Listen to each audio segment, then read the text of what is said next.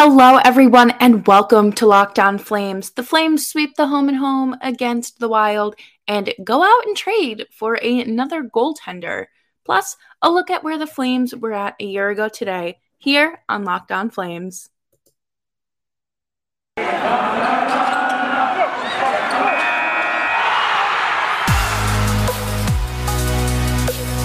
Your Locked On Flames, your daily podcast on the Calgary Flames part of the Locked On Podcast Network. Your team every day.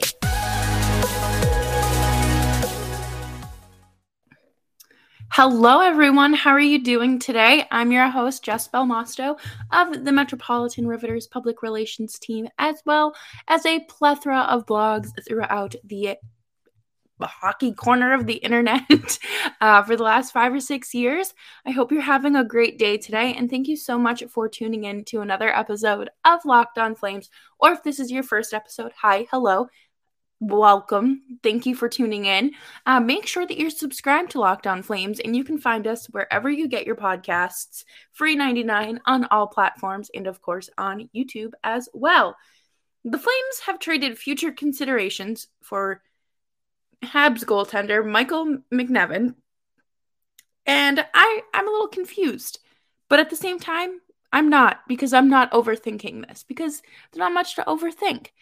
Now, if this was a year ago, sure, I would say that there there's a there's plenty to overthink. But to start, uh, McNiven has started 11 games, one at the NHL level and the rest down with the Laval Rocket and he is uh, four, four, and one in the AHL with 35 goals allowed. So I think that the reasonable choice here, like the immediate rationale here, should be Dan Vladar is more than is either hurt or he's going to go on waivers down to the AHL and or he's going to get claimed by another team and Dustin Wolf is going to be called up. Now, I think this would be an instance where Wolf probably has been better than Vladar simply because Vladar is just not getting playing time. And I, am not really sure if he had a solid start to uh, his time in Calgary other than the month of November. He kind of just fell off completely as the season went on. And I don't know if the Flames want to have a backup like that. Uh, it was easy to be high on him when he was when the Flames traded a third round pick for him. So easy. He's a really likable guy, but at the end of the day, this is a business. Dustin Wolf is currently in the AHL with the Stockton Heat, tearing it up with a 924 save percentage. That's absurd. And a 2.31 goals against average. And his he's played over 1700 minutes this season. I, I don't I don't even know what to say. Like that that statement, that stat line itself sells you Dustin Wolf and you want him as your backup, but at the same time, you still want him to continue his development and not have it paused because he's not seeing constant playing time the uh, in the NHL the way that he is in the AHL right now. But at the same time, this could just be another piece to a trade. Uh, I saw a tweet that actually made me laugh really hard. uh, it said something like Treliving is collecting goalies, so the Oilers can't have any." And you know that that very well could be true, or maybe maybe someone's trying to put together pieces for a trade because you know we are at the trade deadline. It is it is rapidly approaching here. And i i'm sure that the flames want to go out and make one more move. I think that it's not a secret that they're looking for um, another defenseman i think you know they're all set when it comes to forwards i don't i i, don't really see a spot for someone say like Jake DeBrusk unless, you know, Dylan Dubé is involved in the trade. And I don't know if that's what uh, you know, the Bruins and Flames have been talking about, if they're talking at all. But we just we can't be quick to judge and jump to conclusions and try to like unpack all of this because I truly don't think that this is a long term acquisition here, but rather a piece to another trade. And it, it makes sense. You know, I think once in a while you have to go out and buff up a trade package and offer a team something. And especially where the Flames are just trading future considerations at the moment. And they'll figure that out down the line. But it's going to be interesting to see how things play out the next few days. Uh, might have Ian from Locked On Bruins come on and maybe give us a little Jake DeBrusk primer, see how that goes. Uh, you never know where any of these teams could lead us. and that's kind of the fun of the trade deadline, but also the anxiety of it. So, again, um, don't run out and go buy a Michael McNiven jersey. I don't think any of you are, but um, you know, it's just going to be a piece to the puzzle that the Flames just are using to build themselves a better team. Coming up next, we are going to talk about takeaways from last night's game and why Minnesota is so aggravated and bothered by the flames. But first, let's talk about Built Bar. Built Bar is a delicious tasting protein bar that is a perfect snack for anyone trying to go throughout their day. They're great to keep in your desk, great to keep in your backpack when you're on the go, your briefcase, your purse, wherever you may be going. They are covered in 100% chocolate and they taste like a candy bar opposed to a protein bar. There isn't that grittiness, that graininess that you get with a typical protein bar, which I like. I prefer my healthy foods to taste a little bit like junk food. So the more that this leans towards uh, candy bar texture is like, you know, psyching myself out here. And they also have these delicious marshmallow puffs that come in a few different flavors.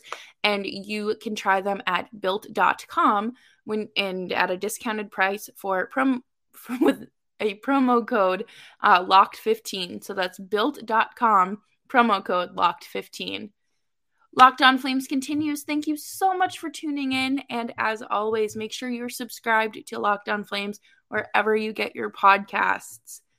Last night was a fantastic win for the Flames, you know, five to one win, back to back wins. There was no reason to, you know, harp on the loss against Vancouver. Like I said, this team is capable of those bounce backs now. there isn't, uh, you know, that need to worry or need to fret and sweat it out. And I think we can all let out a sigh of relief that that's kind of the future or the current situation. But last night, last night, the Flames and Wild got a little chippy. Okay, things things were getting a little little physical there. Uh, both team had uh, 14 and 17 penalty minutes. Flames obviously led with 17 because when have we ever been able to keep our hands to ourselves? But Minnesota just does not like Calgary. And Marcus Foligno, actually, I have beef with him.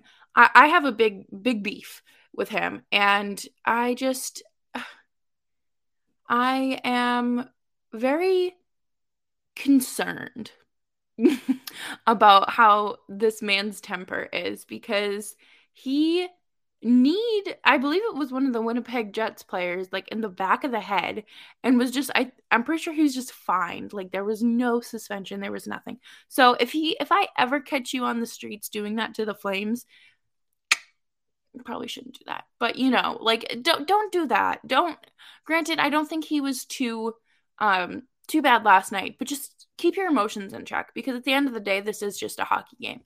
Um it was a high pace, high energy game and that's going to give you the competitive advantage and that's exactly what the Flames brought. Uh, I think the Flames did a great job through 60 minutes. You know, they played at uh, a competitive level and they've been able to do that all season. And it's been great to see them uh, do that on a consistent basis because you know that they struggle with that or they have struggled with that in the past, but they're here. They're doing great. Um, it, it was another solid outing for their special teams unit as well. You know, I feel like I jinxed it before the game against Vancouver because I was like hyping up the special teams, hyping up the offense, hyping up the goaltending, hyping up this, hyping up that. And then they just like crapped themselves. But uh no, last night the Flames had two power play goals. Uh so they went two for three with goals from Matthew Tkachuk and Tyler Toffoli. So congratulations to them. I think that they were just beautiful goals. And you can never have too much Tyler Toffoli. You can't. And I still I'm sure you've all seen it by now, but last night there was the uh a puck went flying towards the bench and Tyler Toffoli just reached up and caught it. And him and Luch were just like looking at each other like, "Whoa, that that was cool." but uh, you know, it was you know, I think Tyler Toffoli has been a great addition to this team and uh, like Laura from Locked On Habs said, he's going to elevate your uh, special teams. So, and he did just that. So, we already won the trade. On top of that, Andrew Mangiapane earned his 28th goal of the season, and this was his 21st goal on the road. now he is 12, 12 goals behind uh, Jarome Iginla for most goals on the road during a season. That's absurd. Okay, 21 goals. And I know that the Flames, so the Flames have always been an anomaly when it comes to winning, like playing on the road versus at home. Like they've always played better on the road, except for this year. So for them to be able to score like a madman from Andrew Mangiapane is great. It's nice to see.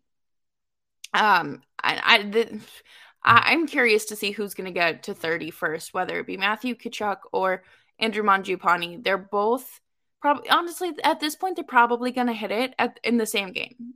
I would not doubt it. I think that they both have such a fun, competitive aspect to them, and they can do literally anything you ask them to do. And I'm just looking I, am just looking forward to their playoff performances and i know like getting a little bit ahead of myself there but i don't know. I feel like it's going to be special.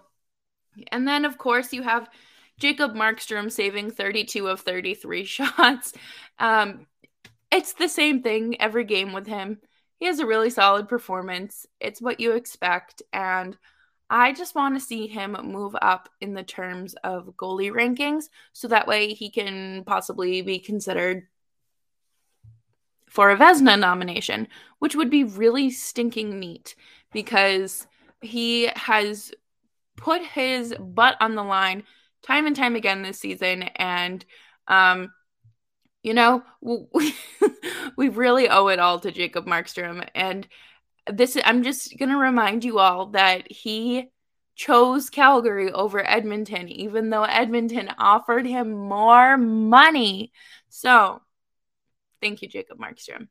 Coming up next, we are going to take a look back in our time machine. We're going all the way back to the first week of March of last year when things were horrendous for the Calgary Flames. Okay, let's be honest. Thank you all so much for tuning into Locked On Flames. Please remember to follow me on Twitter at Jess Belmosto. We often talk about how far this team has come since last year, like in the last year, and how different of a team this is. And let's, I figured we could take a look at how far this team has come before they take on their former North Division rival the Montreal Canadiens. This time last year, it was an off day for the Flames, but they had just gotten their butts handed to them by the Ottawa Senators. Um, it was a five to one loss, and little did we know that the final days of Geoff Ward were approaching. Geoff Ward was fired on March 5th, and Daryl Sutter was brought in March 6th. Technically, he was hired, but he couldn't coach because of quarantine policies and what have you. So, um, you know, things were changing. Thing and This, I'm pretty sure this was when Milan Lucic blocked me on Twitter. You know why he blocked me? Because he threw his teammates under the bus and he name searched. And I just got caught in the crossfire. Didn't say anything mean, but he was simply saying that the Flames needed to play better and that this isn't a Geoff Ward problem. Well, I'm sorry. It's not a it's certainly not a uh, Flames problem now. They're certainly playing better with a new coach, with a coach who knows how to coach. Hmm? Interesting. But I just I think that this team is truly the exact opposite of who they were a year ago. They had no identity, they had no energy to the point where Daryl Sutter called out Johnny Gaudreau before his 500th game and made a comment about how he had no energy and how it, I don't remember the exact quote, but it was something like, "Oh, I never would have guessed it was his 500th game," or "I couldn't tell out there," or just something like that. And since then, Gaudreau's had like 91 points. So um, sometimes a little bit of that uh, poking and prodding does a great job getting players going. But this team had nothing to prove last year. They were floating in between like this weird, like this weird spot with Montreal. And it was like, oh no, you can make the playoffs. Oh no, no, you can make it instead. And then eventually, the obviously the Flames missed the playoffs and the Habs took it and ran with it. And they almost won the Stanley Cup.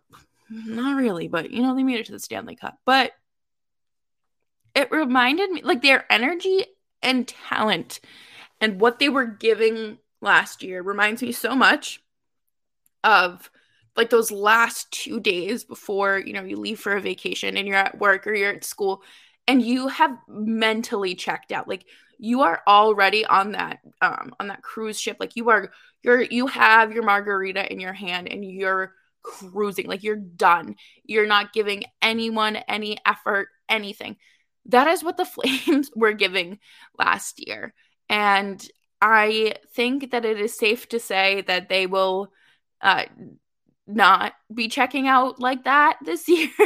they have been fully engaged. And to think back to this time last year in a shortened, condensed season, I like I would have laughed if you told me this team was in first place in the Pacific a year ago. I would have laughed because this is that's not this team or that or that's not who this Flames team was, you know. And then you look at how Daryl Sutter came in and just got their butts into gear, came in the first day and said, okay, you're doing a bag skate.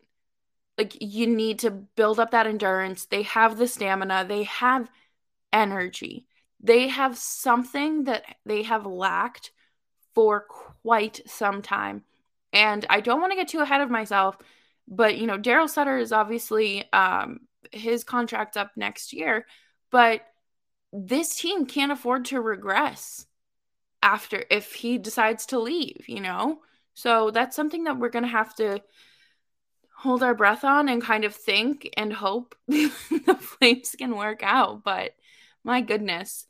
So that is all I have for you today here on Locked On Flames. Thank you so much for tuning in. It is a pleasure, as always, chatting with you. You can find this show wherever you get your podcasts. Leave a five star rating and a nice little review. And uh, follow me on Twitter at Jess Belmosto. Subscribe on YouTube. It's free. If you like it, that'd be cool. Uh, don't don't be shy. You can follow uh, the show on Instagram as well at uh, Locked On Flames. Post some stuff over there. And as always, it is a pleasure to chat with y'all. So thank you so much. And I will see you tomorrow to preview the Habs Flames game.